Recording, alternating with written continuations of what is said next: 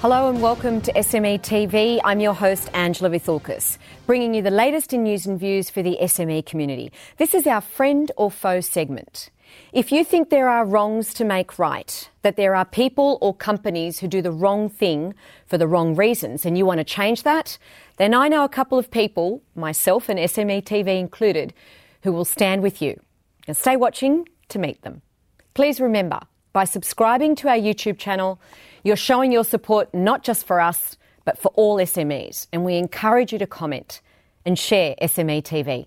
Today's guests are ESG researchers. ESG is the environmental, social, and governance factors that are used to evaluate a company, non financial factors. But I think they should be called business archaeologists because essentially they find out how a company lives how they behave. They expose who they really are. So you can determine if you want to invest or be associated with them. Joining me today is Madison Johnston and Michael Fraser, both co founders of Diligence Research and Operation Redress. Welcome to you both. Hi. Thank you for having us. Not at all. Thank you. Thank you so much for, for joining us. Now, I sound very excited because I'm a huge fan of the work that you're doing, but this is really serious work. So I, I, I don't mean to convey how excited I am at the good news, but how excited I am of the kind of work that you do and the advocacy role that you play, whether you intend to or not. Madison, I'm I'm going to put you on the spot first, um, but I want to highlight that as part of the work that both of you do in your business, your researchers, your consultants, your advocates, and then you have the software component. So we're going to cover all of those. We don't have a lot of time. But first of all, Madison, I'm, I'm going to take a direct quote from you because I asked you both on your advocacy roles and, and why you do it and what you do it for. And I'm quoting Madison now a lot of people who become advocates, ad- activists, or campaigners tend to fall into it. A lot of these types of people are critical thinkers, even on a sub- subconscious level. It comes down to if not me, then who? If not now, then when? For me, that was the powerful moment, Madison, because I asked you why you do it, and, and that was your answer. If not me, then who? Now, Part of the work that you do with advocacy you highlight is for the workers and consumers. And we know that uh, it's invaluable, and we're going to get to the big companies that you've exposed. But I guess, Michael, my first question to you is you're a researcher, an ESG researcher. Was it a chicken and egg thing, research and then the advocacy, or the other way around, or, or, or how did that all fall into place? It, it came off the back of the work with 7-Eleven looking into the underpayment model. It was essentially um, you had to learn how to research to advocate for people because not everything is apparent when you're looking into an issue and oftentimes corporates have you know many layers to um, uh, lift up before you can see the full level of misconduct and we're going to to have a look, and we, we might as well jump straight into it. So, if we look at the 7 Eleven story, if you can give us a little bit of background and uh, on, on how it came about and then what happened in there, and the fact that it had a journey through the media, culminating with uh, Four Corners, but not, not just culminating there. I mean, it's been in the media on and off for a long time now, for years. So, Michael, take us through that briefly because we've got a lot to cover, and I want to give Madison a chance to jump in as well. Well, yeah, basically, 7 Eleven started with me living next door to a 7 Eleven, and a, uh, I formed a friendship with a worker who said he wasn't being paid right. And I, I liked the guy and I wanted to help him. And he kept getting frustrated with me, saying, It's not me, it's everyone. And that led to me wanting to look into it further. And I ended up going to three states and visiting 60 stores and realizing that it was a widespread problem. And even more so, um, the concern was that I'd written to the company many times over. And they told me on the phone, don't send us any evidence, we don't want it. Um, they had no interest in fixing the problem. And that's when I realized that I needed to take it to someone. And I went to the most credible person that I could think of in, in media, which was Adele Ferguson. And she did what I would call put, put it on steroids. So I didn't really know how to research. I just had a problem. And then she took it and turned it into an amazing thing that's led to change and 160 million back for over 3,000 7 Eleven workers. And um, it was one hell of a ride. It's the sheer volume of that story, not just in the hundreds of millions of dollars, but how many people were affected. Uh, and I think, as I've read somewhere, we, we don't actually know if the entire problem has ever been resolved there, do we? No. So the the hugeness of that, Madison, did that has that ever worried you at all? That these are these are cases that are that massive. I mean, you look at Woolworths, you look at Domino's, you look at the um, retail food group. Well, it, it is quite remarkable when you really think about it. It's not just those people that have been helped who had back pay in all of those instances that you just mentioned, but it's the people who would have worked for them in the future as well. So it's you can't really put a cap on it. it it's it's ginormous. You haven't just helped the people that have had money back in their pockets. It's the people who would have fallen into the same trap and lost their money as well. Now, you guys um, expose what's happening here, but that's that's not technically your aim here. It's not to take anyone down. It's to make change. Yep. And that's through uncovering the layers. Let's say that in a kind way. Um, that's through forcing them, whether they, you know, kicking and screaming. Often these big organisations, it's it's forcing them to shine a spotlight on how internally they work and how they got into that mess to start with or perpetuate. Yeah, and it often starts with, and this is where we try and encourage people to, you know, that anyone can advocate is that when you realise that something doesn't pass the pub test.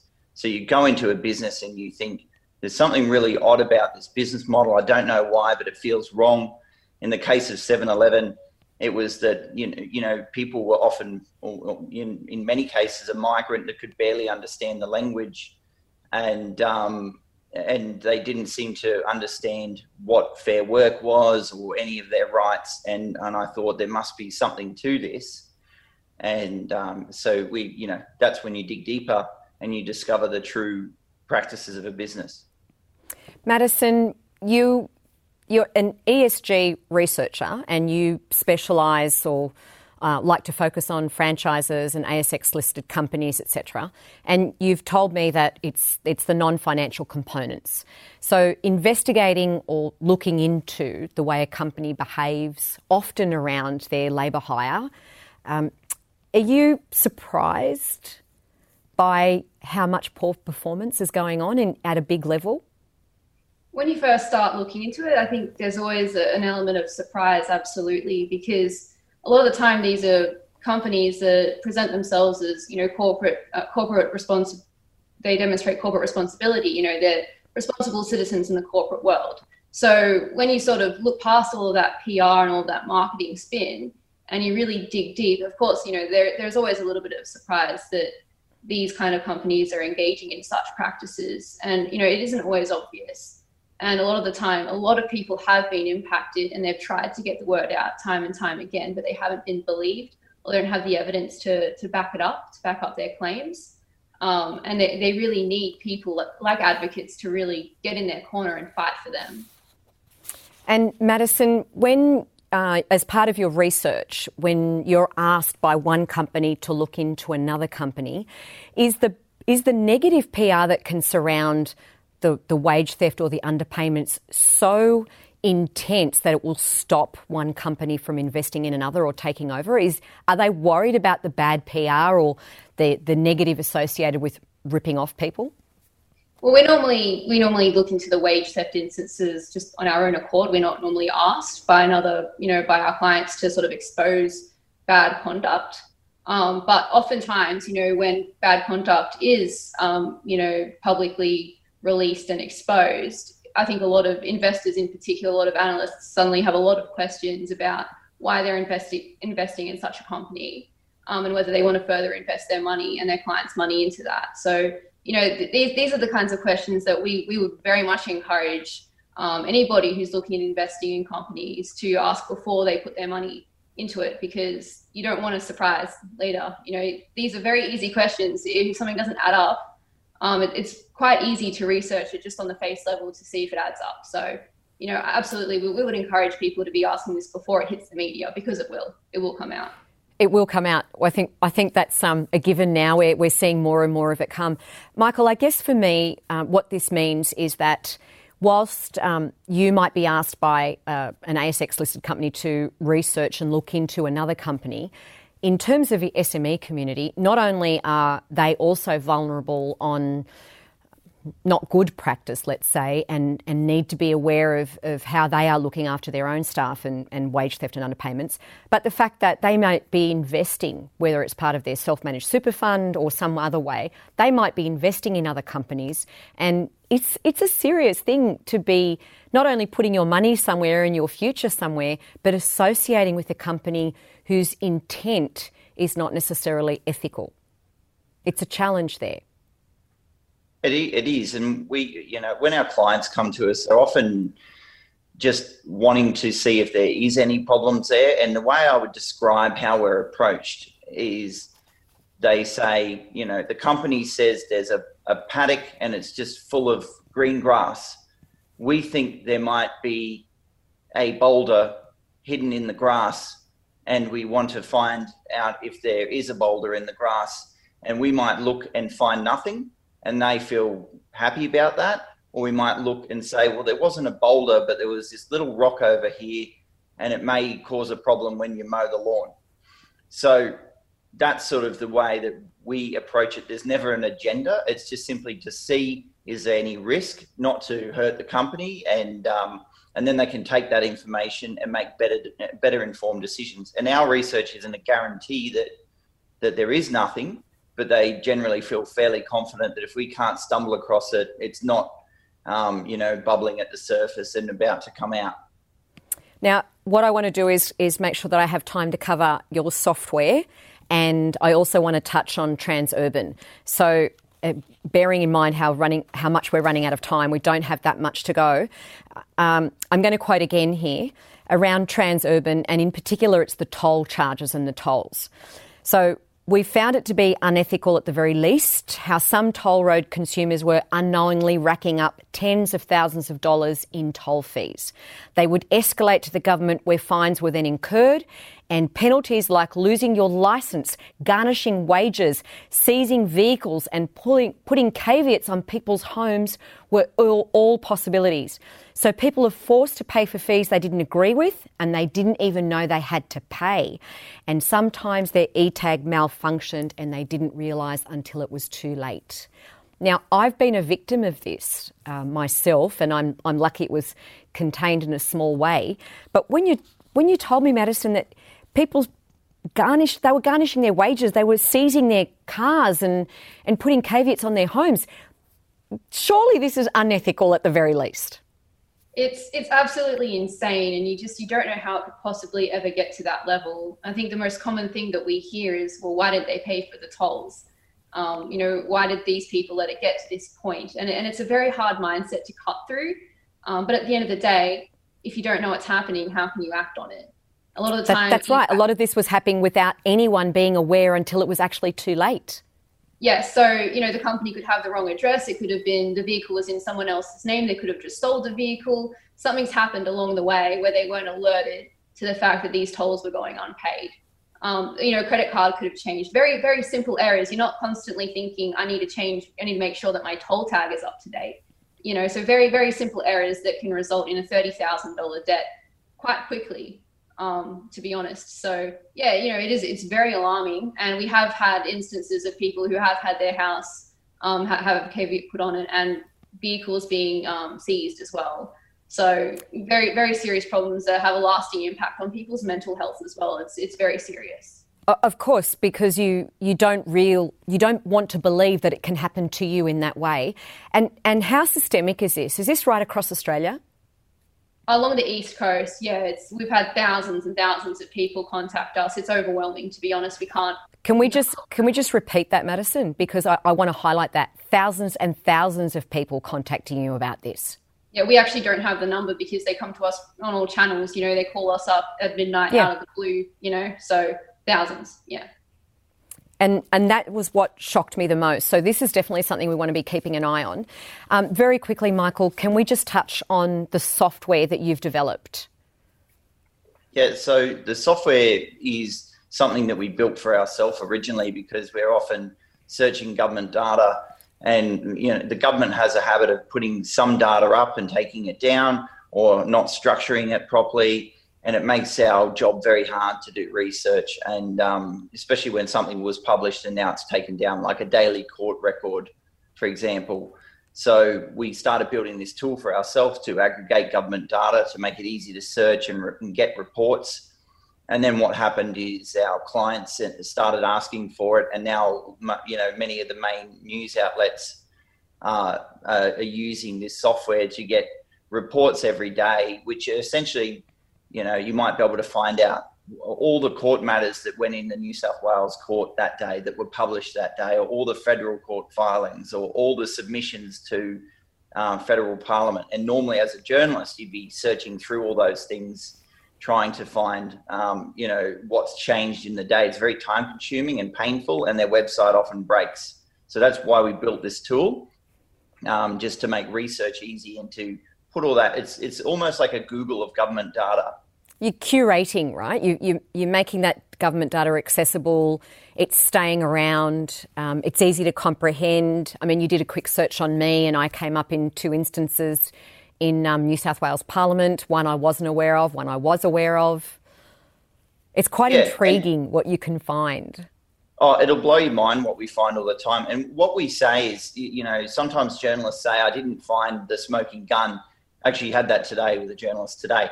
But what it is, it should be the start of your research. So it's about what exists about this person or this company, and then you can go from there and research. So if you don't know a company has been sued, then you can go and get the statement of claim um, once you find that in our system and then start learning about the ethics of that company. So that's what we do. We call it the start of our research.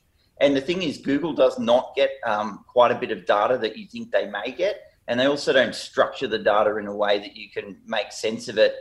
Uh, you know, parliamentary submissions don't link to the inquiry, things like that. So with our system, we make it, uh, you know, it's a much more structured, easily accessible central place for government data. Because you've realised what you need to do your research. And again, I'm going to come back to the, the chicken and the egg with you guys because the work that you do involves the research, which means that you're going to find things out about a company, which leads to perhaps exposing or, or pointing out issues, which leads to your advocacy, which again, all around comes back to the consulting and then the reason for the software. So, what you've done is you've you've highlighted where you needed help, and that help then flows on and, and helps other people. And, and journalists and the media is one, and, and helping people find out information about where something's gone wrong is another. So you, you two must be feeling very proud of yourselves for being able to actually not just make a difference in one person's life, but enact change on a bigger level. It's uh, it's a struggle because you know you can't help everybody. So you know, as much as we we feel relieved that some people have had help you know, we still have many others that have come to us that we haven't been able to help. So, you know, it's like it's hard to feel proud when you have all these people that you can't help, you know. So, yeah. And something I'm passionate about, really passionate about, is helping people work out how they can help themselves so they don't yes. need to go to an advocate and that they don't escalate things because most people who come to us you know so many have spent 40,000 with the lawyer to get nowhere um, the, the lawyers got everything wrong and made things worse. The person um, has got themselves in a bit of trouble because they got frustrated and they've been a bit abusive.